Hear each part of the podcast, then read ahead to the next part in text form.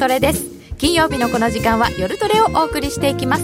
今日の担当は叶内文子です。今日も夜トレは FX 投資家を応援していきますよ。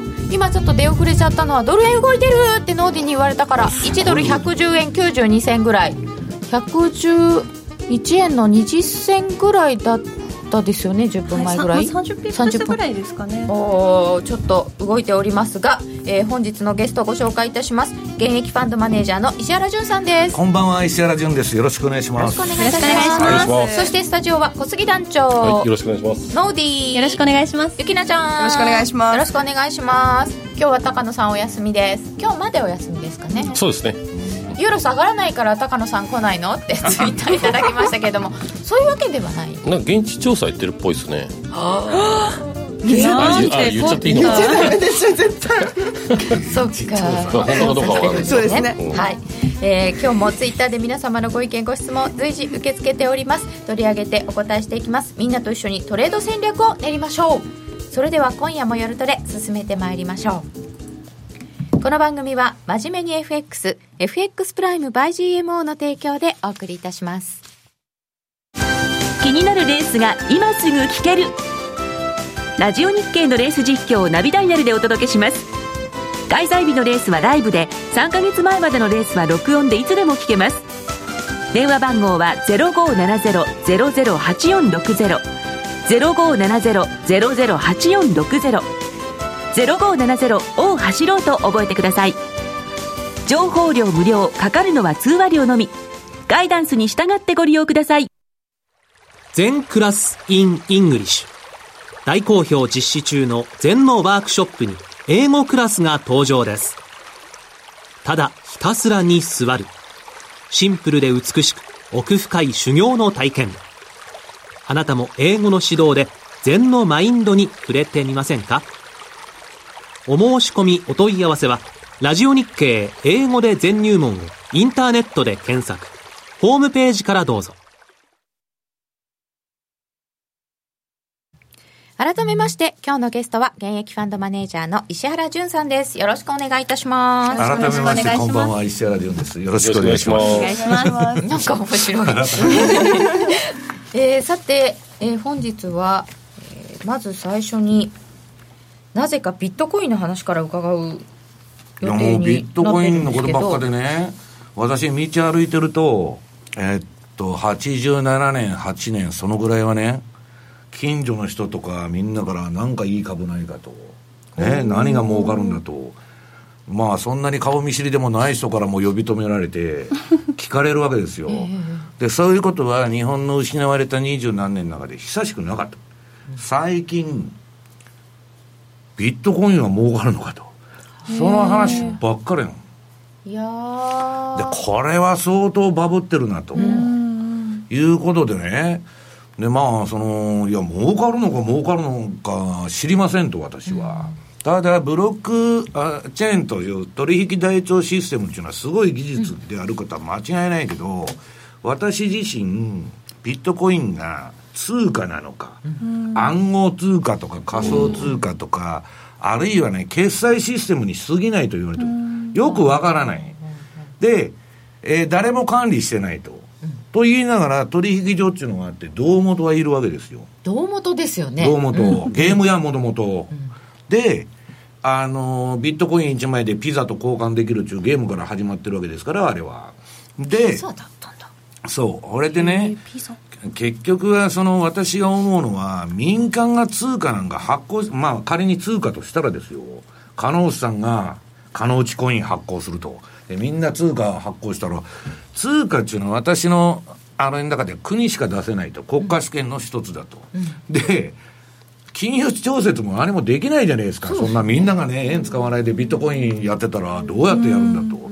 でね、あの、世界中、まあ通貨が統一されたとしましょうか、ビットコインに。いや、そんなことはありえないけども。そしたら、どこの金融政策も金利も何も違うのにどうなるんだと、その価値は。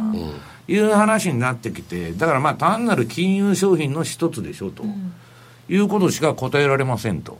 ただね、まああまりにもその問い合わせが多いもんですから、私はバブルだなと。で、あんたは買うんですかって言われて、まあ40万、50万上がってくるわけですよ。で、私はブームは乗りませんと。私が言った最最初危ないとこっていうのは、ブームで乗る。不動産ブーム、何ブーム、いろんなブームがあるんですけど、必ず高値掴みに終わるじゃないですか。だからまあ、それは短期でね、パッと買ってパッと売るんなら知りませんけど、まあ、やりませんと。でね、今日ビットコインのチャート持ってきたのは、この4月からの動きが、これなんだっけ？これドルベースなんですよね。ビットコインドルなんですけど、まあ、はいまあ、円も似たようなチャートですよ。ビットコインドル？あ、そうか。そそうういうこと。ドルベースのビットコイン。はいはい円ベ円ベースでこの前56万まで行って、で、今なんだ、30万、33さん万ねうん、下がったのも33万まで。すげえ下げ方ですよね。で、その直近のチャートの一番右側がドスンと下がっとるわけですよ。ねま。すね。で、これバブルだってみんなが言うわけ。ビットコインは運用者。で、バブルだって言っててもね、100万までいくかもわからないし、200万までいくかもわからないと。ただ、今の時点で誰に聞いてもこれはバブルだと。実態のない言ってる。で、ドーンとジェイミー・えーダイモンドのね、えー JP モルガンの、えー CEO の発言で、まあ、ビットコインは詐欺だとかね、あのまあオランダのチューリップバブルバブルのがマシだとか、くっそみそに言ったんですよ。JP モルガンの社員でビットコインを取引するやつはクビにすると。まあ金融界の帝王ですから、僕らの時代のシカゴのね、英雄と言われた男なんですよ。あ、大門さんっていうのはもうそれだけの。そう、JP モルガンっていうのはね、ちょっとね、まあ日本で知りませんけど、アメリカで言うと格が違う銀行だったの、昔は。今は知りませんけどね。まあ JP モルガンチェイスって。で、あのーまあその発言がやっぱ大きくって、まあそれがきっかけになってどんどん下がってるんですよ。だからね、この50万の時は60万いく、70万いく、100万いくっていう人ばっかりだったんだけど、今4割ぐらい下がってみんな青ざめてるわけですよ。相場っていうのはそういうもんだと。で、運用者の間で話題になってるのはビットコインじゃないんですよ。ビットコインはバブルだと。で、ドーンと来たと。次。次。次のチャート。ニューヨークダウ月足と景気後退期と。これ、ニューヨークダウの、えー月足がですね、これ何なの ?1980 年代の3年か4年かそのぐらいから出てるのかな。で、こう、来てるわけですよ。皆さん、このチャートパッと見て、で、先ほどのもう一回ビットコインに戻ってもらえますか？並べてなんか似てませんか、出ますね。こっち月足で、こっち冷やしですけど、上げ方もそっくりじゃないですか。え、なんでこうなるんだ？こう時期が違うとはいえチャートってこんなに似まあ、るんですね。冷やしと月足で全然違うんですよ。でもあれですよ。日本のバブルの時のやつと、うん。ナスダックあそっくとり。うん。上海、そう、そっくり。そういうね、まあ、いわば掃除率って言うんですけど、まあ、似たようなね、パターンに、まあ、相場っていうのになることもあると。で、これまだニューヨークドルは下がってないんですけど、そうですよね下がるときはこういう落ち方するんじゃないかと言われてんですよね。で、そうそうもう長くないと思ってるのは僕は、えっと、あの、この、うんと、水色がアメリカの景気後退期で、まあ、大体株が下がると、こうこれブラックマンデーの後ね、87年から92、3年まですごい景気悪かった、アメリカ。で、IT バブルが崩壊した時も水色を塗ってて、これも景気悪かった。で、リーマンショックの後景気悪かったと。で、そろそろね、まあ、来年以降ぐらいから、景気後退に入ってももう99ヶ月ですから、景気拡大。えー、かつての平均が58ヶ月なんで、そろそろ入ってもおかしくないと。おかしくはない。で、えー、中間選挙までトランプががんば頑張って、減税だなんだかんだいろいろやると、まあ、あと1年ぐらい延長してもおかしくないという時期に私は入ってると思うんです。だから、まあ、あの、それは運用者の間で話題になってるから持ってきただけで、今すぐ相場が暴落するって言ってるんじゃないですよ。ぶでも、落ちるとしたら結構急だよねっていう。ただね、私の実感、私もね、どっかで調整が来ると思ってるんですけど、ニューヨークダウのね、30銘柄ってね、私が個別銘柄買ってる銘柄がニューヨークダウの中にほとんど入ってるんです。そのシスコシステムズとかね、P&D だとかなんだとか、もう採用銘柄、30しかないのに。超有料銘柄の塊なんですよ。で、これっつうのはなかなか落ちないなという、まあ、観測は持ってるんですけど、そうは言いながら今まで落ちてる時は落ちてるんですから、まあそうですはい。で、私が言いたいのはね、えっと、これね、私、毎週木曜日にレポートとか書いてるんですけど、先週ね、うーん、ウォーレン・バフェットは株を買っていないと。バフェットさんが？うん。いうレポート書いてる。はい。結構まあいろいろ問い合わせとか来て、いや、か買ってないですよという、バフェットは株に強気じゃないんですかと。強気なわけないですよ。バフェットっていうのは、本当に欧米人っていうのはみんなロジックで投資するんです。で、バフェットさんは株の割高割安をどう見てるかっていうと、えーっと、GDP を株の時価総額で割る、あ割るんです。えー名目 GDP とその株の時価総額の対比でね、それが100%以上になると株が割高だという考え方なんです。バフェット指数。はい。で、今、今年の6月末の時点で、バフェット指数って150なんです。5割割高なんです。バフェットの頭の中では。でね、皆さんね、PR は高くないんだと、アメリカの。で、株もね、そんな、あの、IT バブルみたいにバブルしてないって言うんですけど、このね、バフェット指数が150っていうのはどういう水準かっていうと、日本の89年12月、あの100年に1回のバブルのピークが140%です。日本株のバフェット指数。超えてる。うんそれを超えてるの。時価総額と GDP っていうのは結構日本株でもよく言われますよね、はい。大体今600兆ぐらいでそのええ。壁をなかなか超えないよね日経平均も、みたいな。だから150値のね、明らかに割高であることは間違いない。5割。で彼はね、あの、株について強気のその意見を言っとるんですけど、それはね、債券に比べたらマシだって言っとるだけなんです。債券がひどいから、はいグリーンスパンが史上最大のバブルって言ってますから、それはゼロまで行っちゃったんですから、それはバブルでしょう。金利ゼロって頭おかしい世界じゃないですか。ね。で、それに比べたら株の方がマシだと、それは比較感の問題であって、絶対値からしたらすごい高いという感じなんですね。だから日本のバブルのピークで140なのに、もう今150いってるってことは、まあ我々ね、株の運用者みんな口を揃えて高すぎて買うもんがないと。で今何やってるかって言ったら、高いのを承知で、バブルを承知ではい、買うから上がる、上がるから買うと。いうことで、私もそうなんですけどね、スイングトレードをやってると。で、私はね、危ない危ないって言ってますけど、実は今、為替と同じぐらい、米国株の個別だとかインデックスの取引しとるんですよ。だから、まああの、うーん、慎重に安全運転でストップロス入れていってるんですよ。だけどまあ、全体としてはね、かなり株高いと。そうするとね、為替の話に置き換えると何が重要かっていうと、はい基本的にね、クロス円相場っていうのは株と同じ動きするの。リスクオン、リスクオン。はい。株が上がればユーロ円も高い、ポンド円も高い、そういう動きになりやすいんです。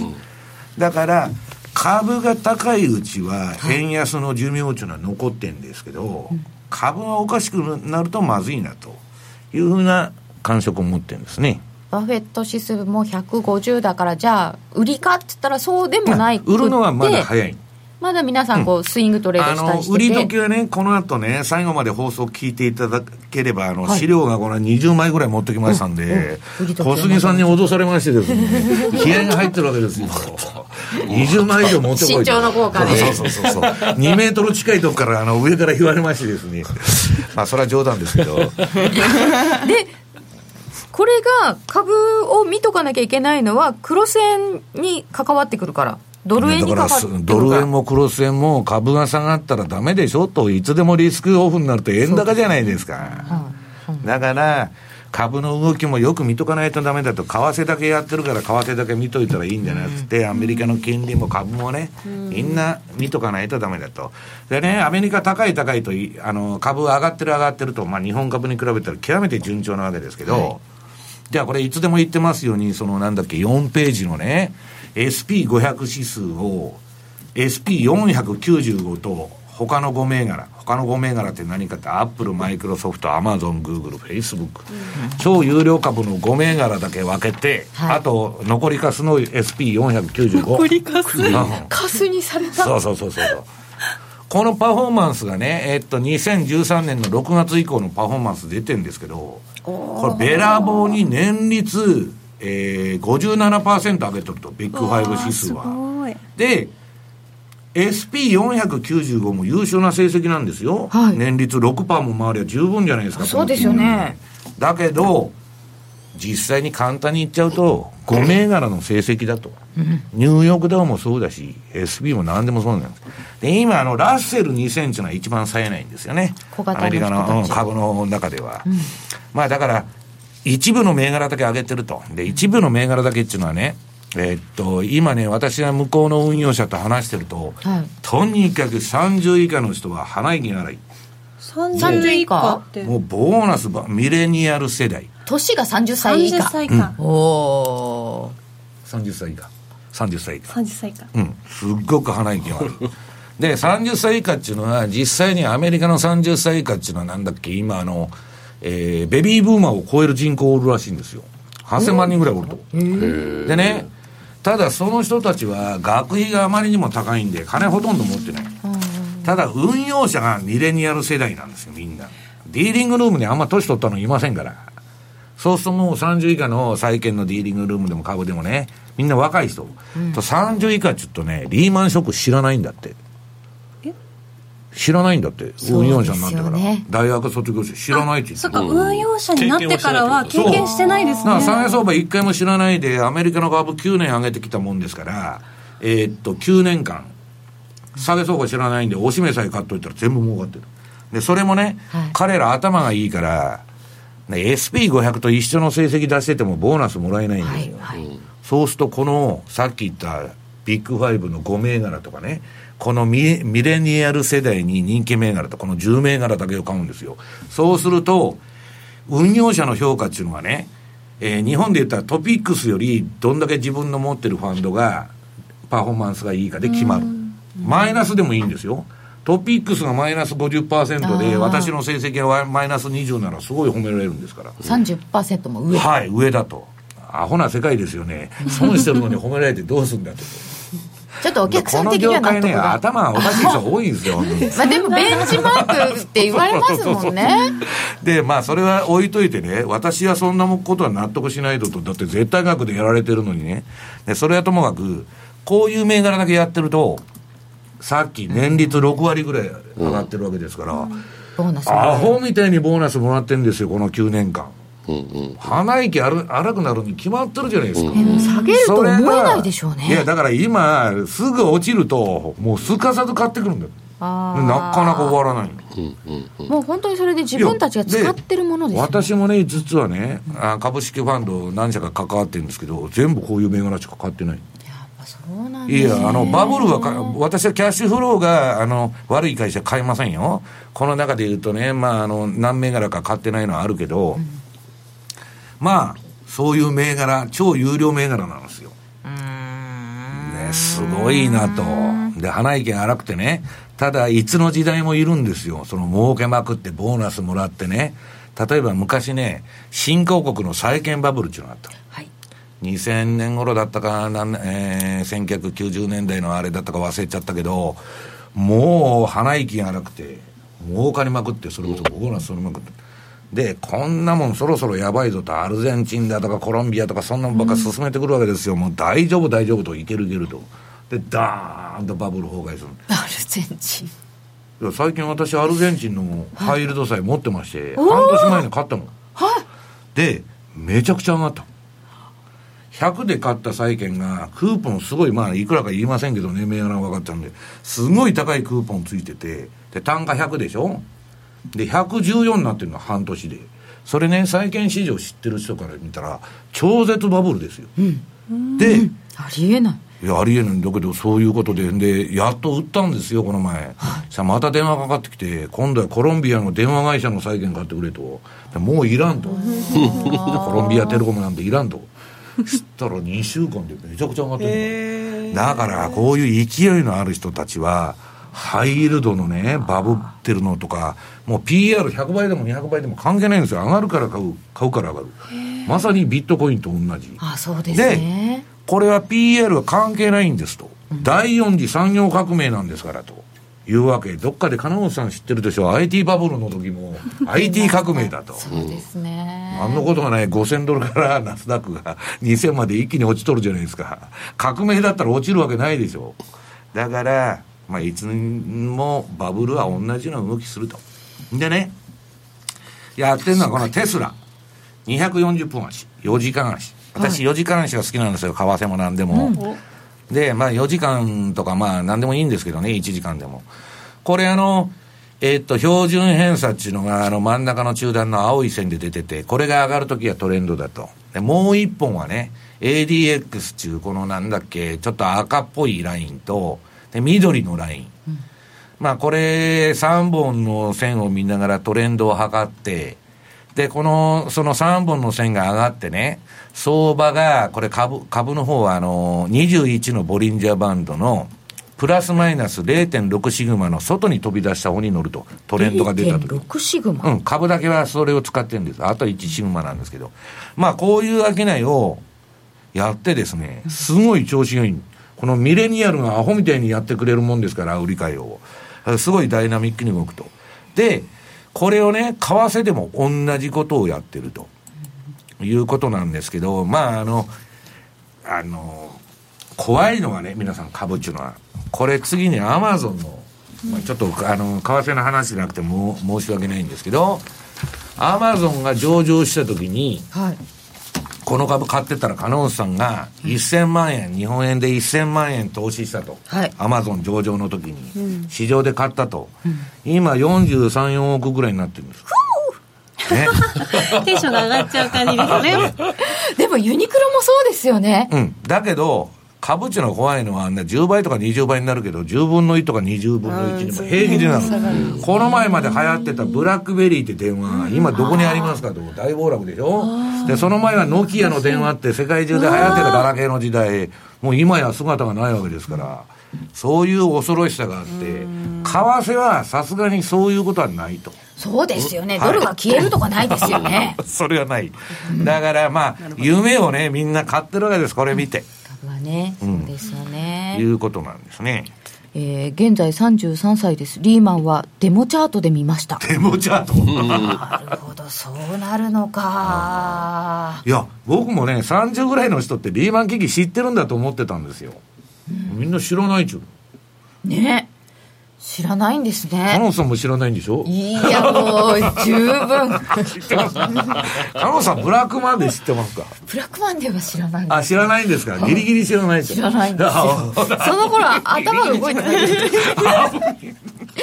うことではい、この辺りからちょっと為替が入ってまいりますよ、まあ、もちろんこの株の動きもで、参考にしましょうなんですけど、えーっと、これはまあ私は自分がやってる売買手法しか説明できないんで、こういうぐちゃぐちゃわけのわからんチャート持ってきてるんですけど、二つさえやったら、これ FX プライムさんではい。売買するには、ポンド円のこれ冷やしですよ。で、その上の上段のローソク足の上にかぶってあるのが、えー、21日のボリンジャーバンドのプラスマイナス1シグマ。うん。で、えーっと、中段が、えーなんだっけ、えーこれはの ADX ADX の14と8と、で26の標準偏差が出てると。で、これ ADX が上がってですよ、は低い位置から、相場がボリンジャーの外に飛び出飛び出したらエントリーしたらいいと。いうことなんです。一本のセンサーがあったね。で、私は、はいあの標準偏差をねす、すごい重視してるんですけど、株式市場ではむではむしろ ADX の方をまあ重視してることも多いんですけど、まあ、とにかく、えーっと、この ADX としいう指標と、ボリンジャーバンドの、21のボリンジャーバンドの、プラスマイナス1のセンサーがあったらですね、もう売買できると。で、今、あの、ポンド円、ポンドがまあ、あの、イギリスが利上げするとかいう話でですね、はいまあ、ガンガンまあ、ますねトレンドが、出てると。で、これ、ポンドドルのチャートなんですけど、えー次に出てるのはポンド円か。まあ、これも似たようなチャートで、こっちの方が綺麗ですよね。えーポンド円とかポンドドルっていうのは、まあ、綺麗に循環、あ、あの、あ、ユーロ円だ。まあ、最近すごくいい、あの、循環がついてると。まあ、4時間足なんかでも、まあ、最高のトレンド相場やってると。あんまりまだこうご覧になったことがない今日初めて来てくれたという方もいらっしゃるかもしれないので ADX ってこう方向とか勢いとかし示すんですよね、平均、まあ、方向性指数っつって、あの、ワイルダーが作ったディレクショナルムーブメントインデックスと DMI という指標があるんですけど、その中に ADX っていうのは入っとるんです。で、それはね、相場のトレンド、方向性が出ましたよっていう合図を教えてくれるだけで、どっちに出たかは教えてくれない。買いだとか売りだとかは教えてくれない。でも勢いが出たとで、買いか売りかは、このボリンジャーの外に飛び出した方に乗ると。いうことなんですね。でそういう商いを丹念にやっとると。で、相場感も何も持たずに、機械的に、こういうことをやっていく方が、まあ、よっぽど儲かってると。いやもう誰が何か言ったとかでねポンド今ぐじゃぐじゃなってるけどそういうのを無視して、まあ関係ない、北朝鮮からミサイルが飛んでこようが何しようが関係ないと。いうことで、ストップさえ置いてですね、やってる方がまあ確実じゃないかなと。でね、今後の 相場をね、ちょっと気をつけない、これはまあ今日年後半までの見通しも語ると言っとるんですけど、はいそのポンド円が今、ポンドドルもポン、あの、ポンド円も上がってて、ポンド通貨高じゃないですか。はい通貨高になると株は下がるんです。で、次 FTSE の、えー100ですね。あイギリスの株価インデックスは、昨日ドーンと下がって、今日もさっき1%以上下がってましたけど、要するに金利が上がったら株っていうのはダメだと。とね、この9月の FOMC、まあ来週か、それ以降ずっとその来年に向けての FRB の金融政策っていうのは一番重要だってことです。だから、えードルはね、金利が上がれば上がると思ってても、ニューヨークダウだとか株が下がっちゃうと金利が上がって、まあ、また円高なんですよ。うーん本来利上げするとやっぱり株とかがついてこないついてこない時下がっちゃうのでそれでこう利上げしたところをもとにこうピークアウトしていくような為うん替とかここまではみたいな。ここまでは。うんね、それもね、その金利今みんなが上げられないって言ってるんですけど、私は別の理由でね、えー、アメ FRB は淡々と利上げするかもわかんないと。ああじゃあその辺を含めで、うんて、資産売却もするって言っとるし、まあ、ね。今年の後半はちょっと難しいぞと思ってるんですけどね。えじゃあこの年後半難しいという相場の中身について予想についてはお知らせの後石原さんに伺ってまいりましょう。ではここでお知らせです。約定力で選ぶなら FX プライム by GMO レートが大きく滑って負けてしまったシステムダウンで決済できず損失が出たなどのご経験がある方は FX プライム by GMO のご利用を検討してください FX プライム by GMO では数多くの勝ち組トレーダーが認める約定力と落ちないサーバで安心してお取引いただけます。FX プライム by GMO のホームページでは勝ち組トレーダーのインタビュー記事を公開中。勝ち組たちの取引手法を学びたいという方は真面目に FX で検索。株式会社 FX プライムバイ GMO は関東財務局長金賞第259号の金融商品取引業者です。当社で取り扱う商品は価格の変動等により投資額以上の損失が発生することがあります。取引開始にあたっては契約締結前交付書面を熟読ご理解いただいた上でご自身の判断にてお願いいたします。詳しくは契約締結前交付書面等をお読みください。グローバルヘルスカフェ途上国へ赴き医療システム全体の向上を目指すグローバルヘルス。番組ではマスターの明石医師とカフェの常連客が国際医療協力を取り巻く技術革新や経済の動きなどの新しい潮流について語り合います。放送は毎月第3火曜日午後5時30分から。どうぞお楽しみに。あの名実況をもう一度。永久保存版実況 CD 白川二郎実況名勝負セレクションただいま好評発売中。オグリコールでおなじみ1990年有馬記念をはじめ記憶に残る厳選14レースの実況を完全収録。感動の名場面が鮮やかによみがえります。鈴木よしこさんとのスペシャルトークも収録してお値段は税込2000円。送料が別途かかります。お求めお問い合わせはラジオ日経ネットショップサウンロードまで。引き続き石原さんにお話を伺っていきますがここからは年後半の見通し年後半つうかもう9月も半ばはい。そろそろどうなんでしょうか？あのね、私はあの、後半の見通しもクソもですね、あの、あれなんですよ。毎年決められた売買をしてると。はいそうすると、次あの、えっ、と、これ12ページかな。ニューヨークダウの月足が出てる。これ実はあの、日経平均のは勝率が低くてパフォーマンスはいいんですけど、恐ろしいことに。えー日経って失われた二十何年って言われて、毎年ね、皆さん10月末に買って、翌年4月末に売るというパフォーマンス、あのー、商いを毎年やっとるんです。今年もやります。ストップロスを置いてね。で、あのーこれニューヨークはまあ勝率はほとんどまあやられた年が、これ2000年以降でね、3回しかないんですから。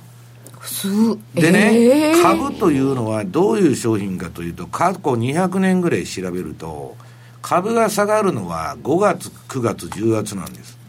5月、はい。9月？10月？そうすると株を半年間持つと考えた場合に、半年運用。あ5月に押し目買いすると90の下げに引っかかっちゃう。あはいはいで、10月に買って4月末に売っちゃえば、5月の下げにも90にも引っかからない。こういう明確なロジックのもとにそれをやってると。うんでね、相場というのは、大体ブラックマンでもなん、あのー暗黒の何曜日でもそうですけど、10月に下がると、まあ9月に下がったり、まあ近年8月急落っていうのも多いんですけど、そうするとね、4月末に売っちゃって10月末まで出てきませんので、10月の下げに引っかからなくて済むという商いをやっとるんです。で、株というのは、えー日本もですね、あのアメリカもそうなんですけど、10月末からじわっと上がって年末まで。で、1から4が一番よく上がるんです。1月から4月がうん。そういう商品なんです。もう決まっちゃってんですかいやいや、それは、それは決まってたら億万長者に我々はなっても言ったりするじゃないですか。そんなハンデおしゃれに。だから確率にかけるゲームなんです、相場っていうのは。そうでしただからこれをね、やられたからっつってやめちゃうわけですよ、ほとんどの人は。あいつ嘘言ってるじゃないかと。今年ね、10月末に買って来年4月末に売ったら、えらいやられたと。相場が暴落して。で、それはストップを置かないとダメだし、あれなんですけど、基本的にはこれを繰り返しているのが一番いいという黄金の半年間通して言われてるんです。まあよく言うハロウィンルールですよ。ハロウィンルールっていうのは5月に売れっちって言うんですけど、5月はダメだと私は。4月末に売るのがいいと。で、それはね、まあそういう意味からすりゃ、えークロス円の買い場、まあリスク商品という意味で言えば10月末、また。これさっきの株の話だったんですけど、うんさ先ほどもあったように株と、まあ、リスクオンリスクオフ一緒なので、うんクロス円もこの同じ循環してる、同じ循環だとき、それが基本形ですよ。基本形で、もっともその材料がいろいろトランプがなんだ、か北朝鮮がなんだって出てきますんで、それは考慮しなきゃいけないんですけど、基本はそういう考えでのろ望んでると。で、今年の特殊性はね、えー、7の年っていうのは金融危機、87年ブラックマンデー、97年アジア危機、2007年サブプライム危機、で、今年は何危機が起きるか、中国がね、全人代終わった後おかしくなるのか、北朝鮮でおかしくなるのか、慣れておかしくなるか分かんないけど、7の西暦末尾の年っていうのは気をつけた方がいい。で、私はね、今4回だけのことを言ってるんですけど、これはね、ラリー・ウィリアムズが過去110年間調べて、これは使えるんだと。彼はね、フィボナッチ比率とか移動平均で儲けたやつはいないって言ってるんですけど、これは使えるんだと。でこれを言ってるのは、あの、和島さんと私だけなんですけど、7の年と。死ぬまで言ってんじゃねえかと言われてるんですけど。小島さんもうもう4月に売るも言ってる10月に買って4月に売るも去年言ってるいや、そんなに7の年は危ないのかっていう話になるんですけど、そうじゃなくて、確率的に分は悪いんですよと。で、いつでも前半は調子いいんです、7の年。あ前半はいいんです前か半いいだから7月までは超強気だったんです、私も。今年は7月までいけると。それ以降は知りませんっていう話なんですよ。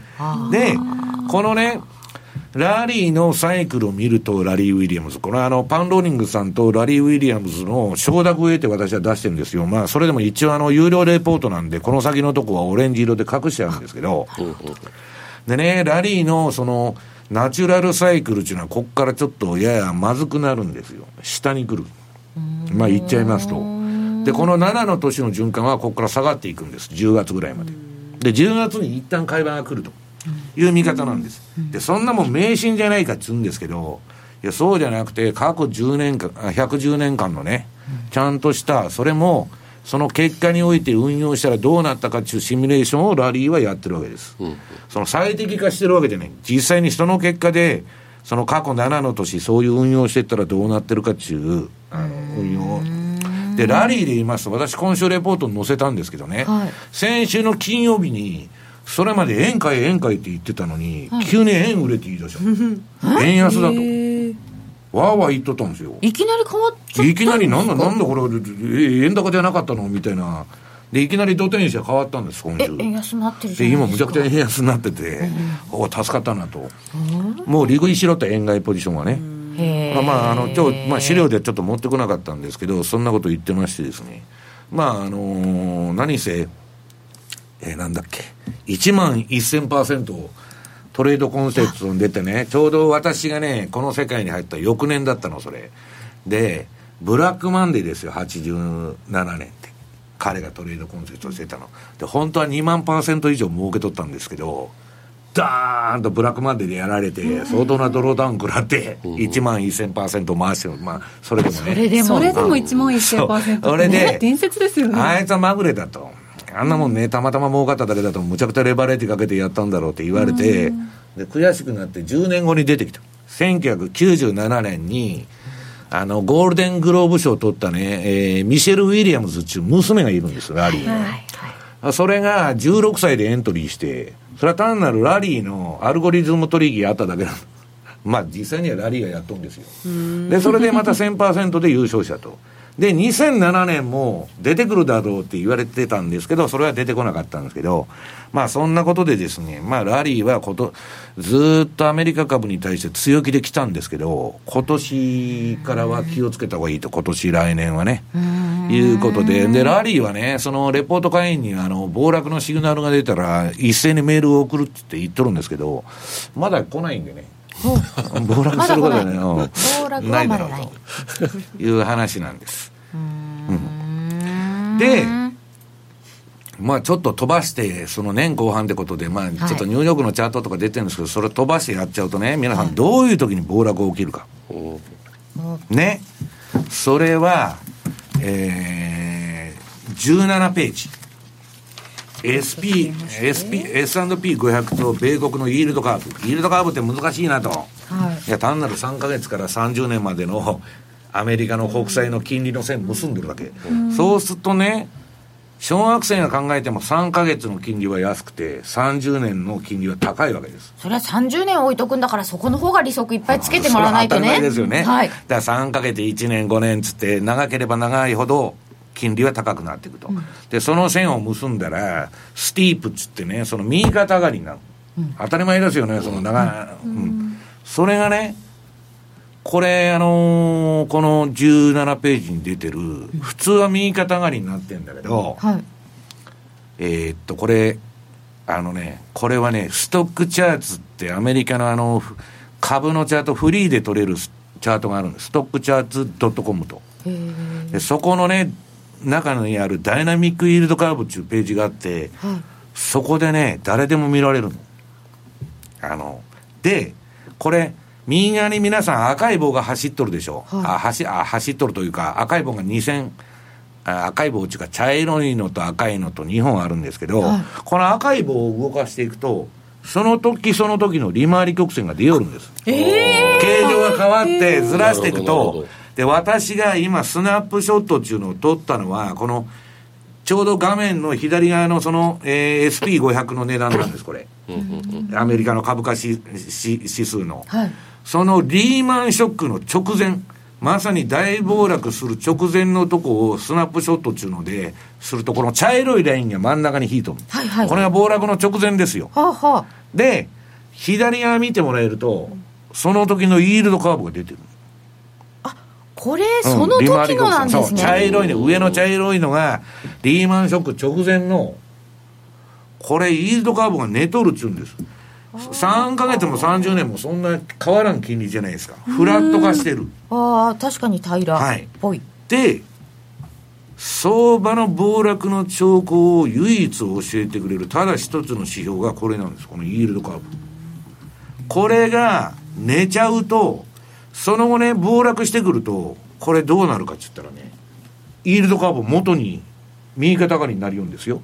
寝とったのは。戻るんですか、うん。利下げするから。あそうか短期金利が下がる、うん。で、短期金利下がって、長あの長期は上がらないんだけど、短期下がるから立ちようんですよ。で、私が言うには、寝とるうちに、売っとかないと、立ってからでは遅いんだと。でね、下のイールドカーブが今、現在の、これ今日の朝取ってきたんじゃないかな。あのー、イールドカーブ、この画面の、その右側の画面の赤い棒が立ってるのが直近のあれですから、そのイールドカーブが、この下の赤のライン。そうすると、今後イエレンだとかね、まあスタンレー・フィッシュブチ切れてやめましたけど、金利上げたれと。要するにね、次の不景気に丸腰で挑みたくないと。で、1.15%しかない FF 金利を3%まで持っていきたいんです。最低。あの、ドットチャートの軌道を見てると来年かけて。そうするとね、利上げしてくるわけですよ。と短期のとこ上がるじゃないですか、2年以下の金利全部。そうすると、イールドカーブが短いとこ上がって、で、長期はね、景気後退に入ると、先行きもう100ヶ月も景気拡大したから、そろそろやばいと、バブルで。と、長期上がらないでしょ？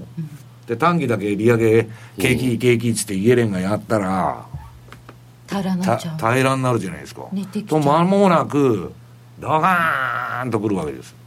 で、それはね、IT バブルの場合、これ、リーマン危機の前のイールドカーブしか持ってきてないんですけど、今日。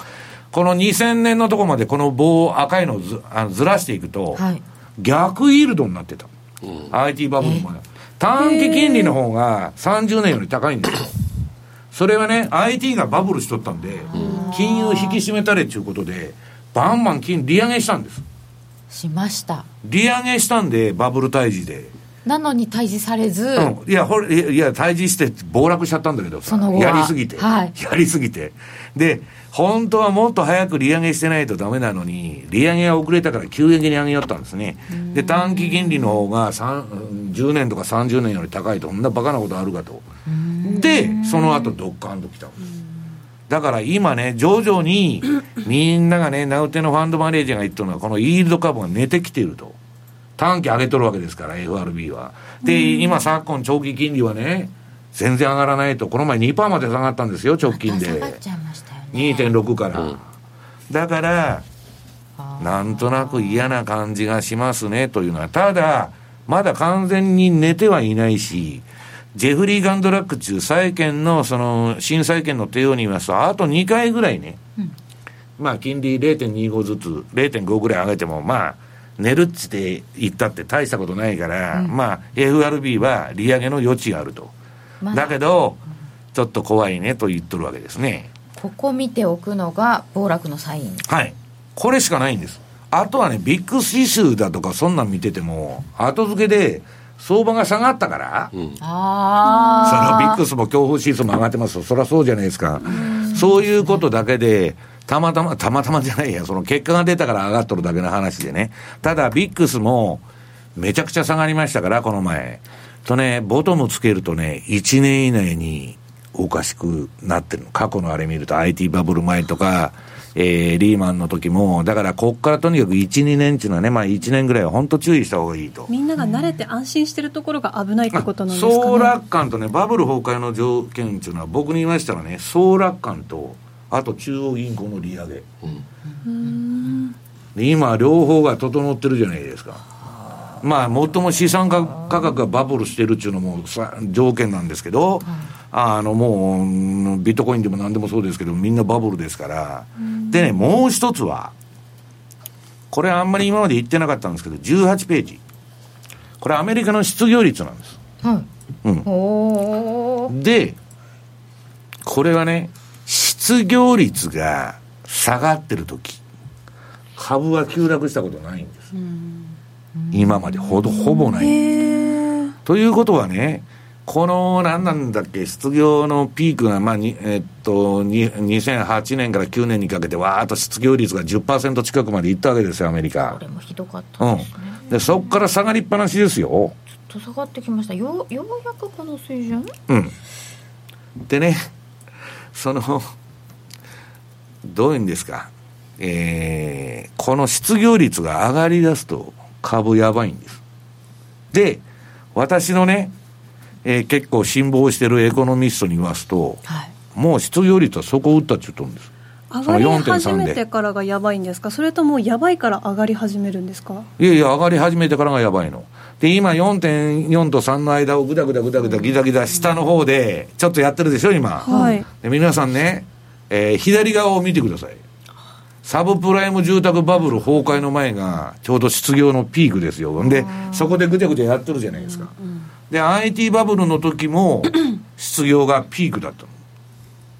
下のピークですよね。うん下の失業率低下のピークだえと。だ失業率け景気が良くてですよね下がってきて下がってきて、もう下がんないよみたいなところになってるもうだって今アメリカ完全雇用でしょ、でこっから上がってくると、かつてのね、そのサブプライムからリーマンに行く流れだとか、IT バブルとか、もうこれ以上下がりようのない失業率なんです。で、景気拡大99ヶ月でしょ？経済っていうのは皆さん循環ですから、上がったり下がったりするんだと、相場もそうですけど。ね。サイクルはリアあアクションリアクションで動いてると。だからそろそろね、上がってきてもおかしくないなと。で、上がらないかもわからないけど、上がってきたら皆さん要注意ですよと。上がってきたら注意うん。そうすると上がってくるとやっぱり円高に行くわけですよ、相場的には。だから、まだこれが上がらないうちは円安の賞味期限が残ってるけど、上がり出すとまずいというふうに見てるんですね。アメリカの雇用に昔は注目されてて今はもう注目されてないじゃないですか、今もう注目がまたされるかもしれないっていう可能性はあるんですか、ね、私はね、あの、えっと、アメリカのね、えっと、雇用者って1億4500万人おるんですよ。アメリカの働いてる人。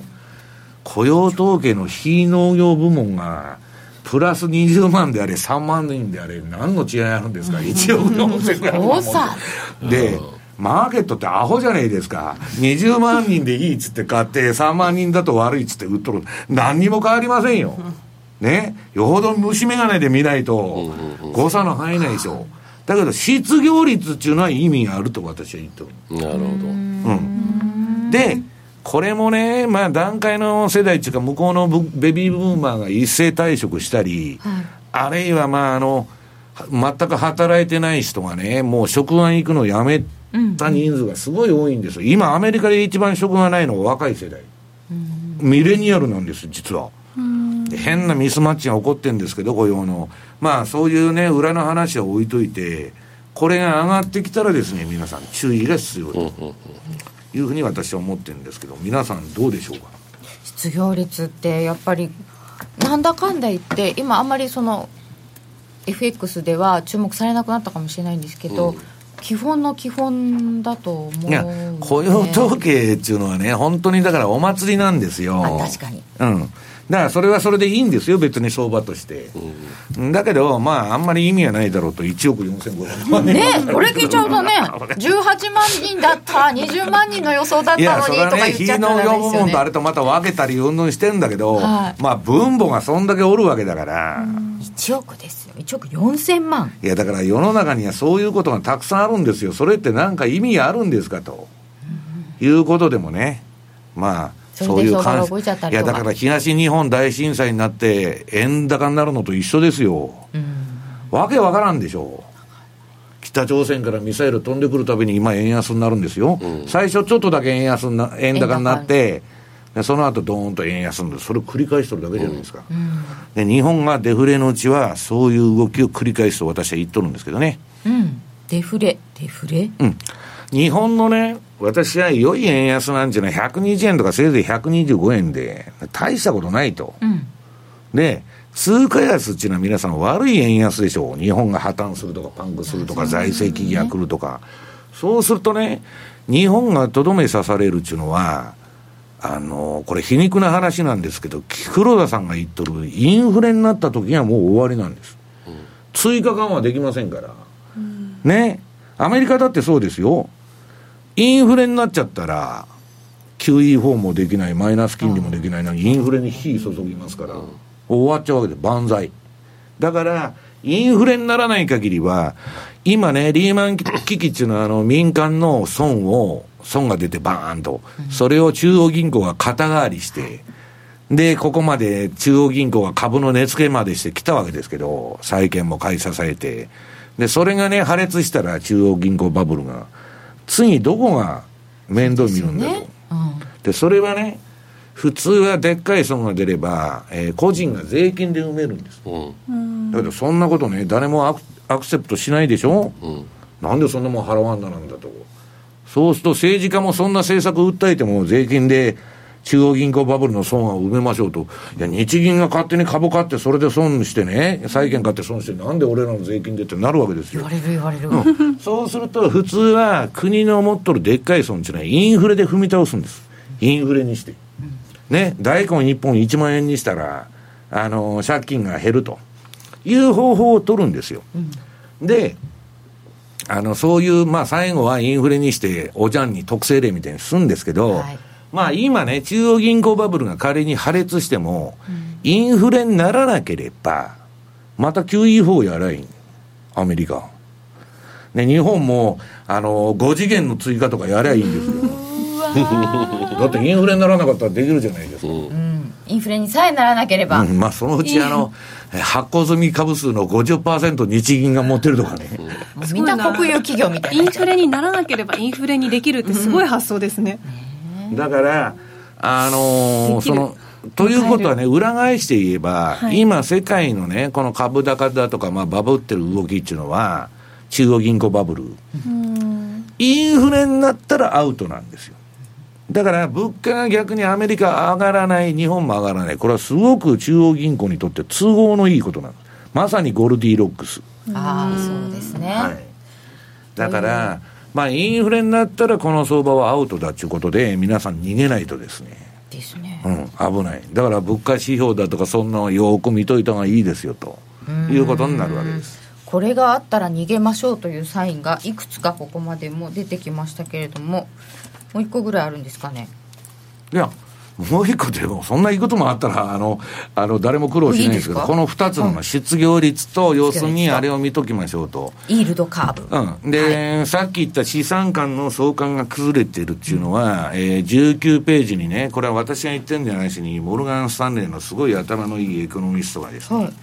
まあこの1月にめちゃくちゃ相関係数が下がったと、市場の連関がなくなっちゃったと、アセット間の相関関係が失われたと。普通はドルが高かったら金金が下がるとかね、うそういうあれですよ。はいはいだけど、それがなくなっちゃったんだと。でね次にこれ言ったら、その、これは、その、モルガン・スタンレーのレポートを読んだマーク・ファーバーがい書いとることなんですけどね。まあ結局、あの、このモルガン・スタンレーの、えーなんだっけ、な、ナラパ、ナラパラジュって、あの、下が、あの、ナラパラジュ？うん、人？中、人がアナ名リストが、前ですかこれ。そう。ナラパラジュ？相関性の崩壊は通常、景気サイクルの最終局面に起きると述べていると。ね。で、景気サイクルの最終局面では各資産が特有の事象に大きな影響を受けやすくなり、また景気悪化への懸念の高まりに影響を受けにくくなると。まあ、要するに相関関係が崩れるとまずいってことを難しく回りくどく言っとるんですけど、まあそういうことなんですね。だから、まあ、もう何があれかというと、もうアメリカの株9年上げてるわけですから、やっぱりね、はい。そのし、別にそれでビビったりね、弱気になるって言ってるんじゃないですよ。はい。シートベルトをちゃんと締める、それはすなわちね、ストップロスを置いて、安全運転でいきましょうということですね。ドル安に行きそうだとかドル高方向だなとかっていうことを決めない方がいいない方がいい。で、それで、まあ、加納さん今言ってくれたんで言いますとね、資料の22ページ。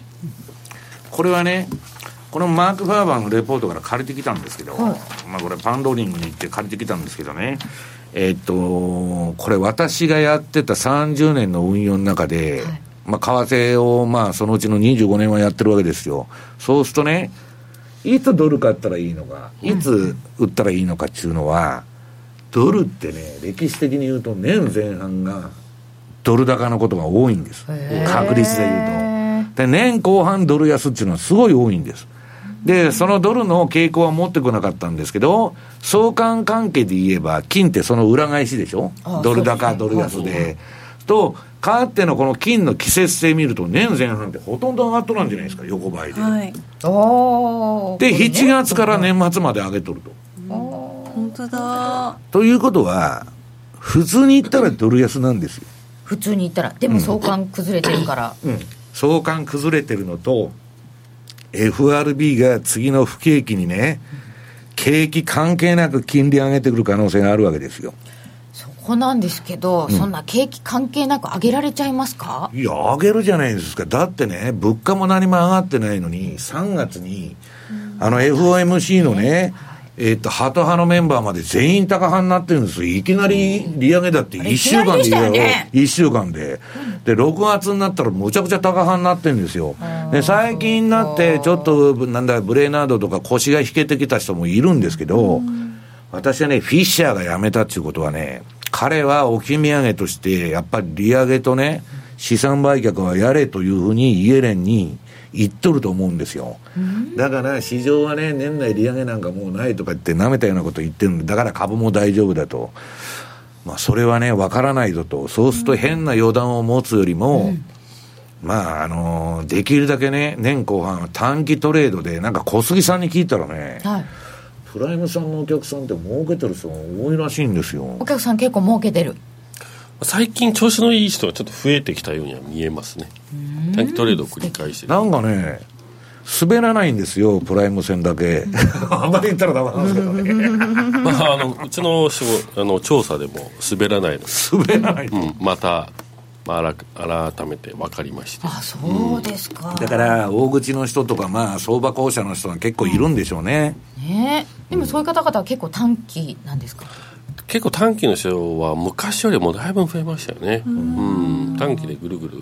あのね私為替で言うとね今年ほとんどの取引が4時間以下なんです。まあ最近になって冷やしでようやくトレンドも出てきたんですけど4時間から15分まで。ねで、冷やしでトレンドが出なくても、さっき言った ADX が上がって、相場がボリンジャーの外に飛び出るっていう現象が、うん。多いんです、短いパラメーターでやると。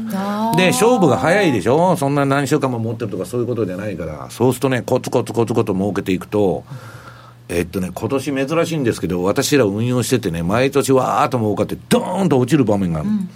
まあ、ドローダウンって言うんですけど、急激な運用成績の落ち込み、はい、これがあるやつは評価されないんですけど、あんまり。で、また取り返すのに苦労して、またギギザギザギザギザやってるんですけど、今年は割と右肩上がりにこう上がっていくんですよ。それは取引手法を短期化してるから、まあだからストップロスを撤退しないとだめなんですよ。もうだめだと思ったら。うんうん、あそれで積み上げていってるんですね。うん、そうすると、割と安定した運用がね、成り立ってるんです。あぜひ。まあたまたまかも分かりませんけど。いやだからもう4時間以下の足で、はい、先ほどね ADX とあの標入偏差のライン使ってやってるだけですよ、あもう細かくじゃあ私たちも年後半に向けては積み上げ型でやっていきたいと思います、まあ、だから私はね、はい。目先の相場のことを言っときますと、まあ、ラリーが円円安だと言っとんですけど、この円安もいつまでも続くわけない。続かないかもしれない。ギザギザギザギザ、多分すると思うと。そう心がけたいと思います、えー、今日は年後半の相場についてまでまでいろいろ石原さんに伺ってまいりました。現役ファンドマネージャーの石原潤さんでした。どうもありがとうございました。ありがとうございました。番組そろそろお別れのお時間です。今日はユーストリーム延長戦なしでいきたいと思います。すみません。それでは皆さんまた来週。この番組は真面目に FXFX プライム by GMO の提供でお送りいたしました。